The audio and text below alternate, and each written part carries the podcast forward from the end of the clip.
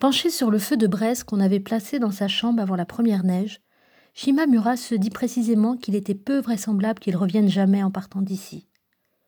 La bouilloire ancienne que lui avait prêtée l'aubergiste, précieux objet manufacturé à Tokyo et artistement ciselé d'argent avec des motifs de fleurs et d'oiseaux, chantait doucement comme une brise dans les pins.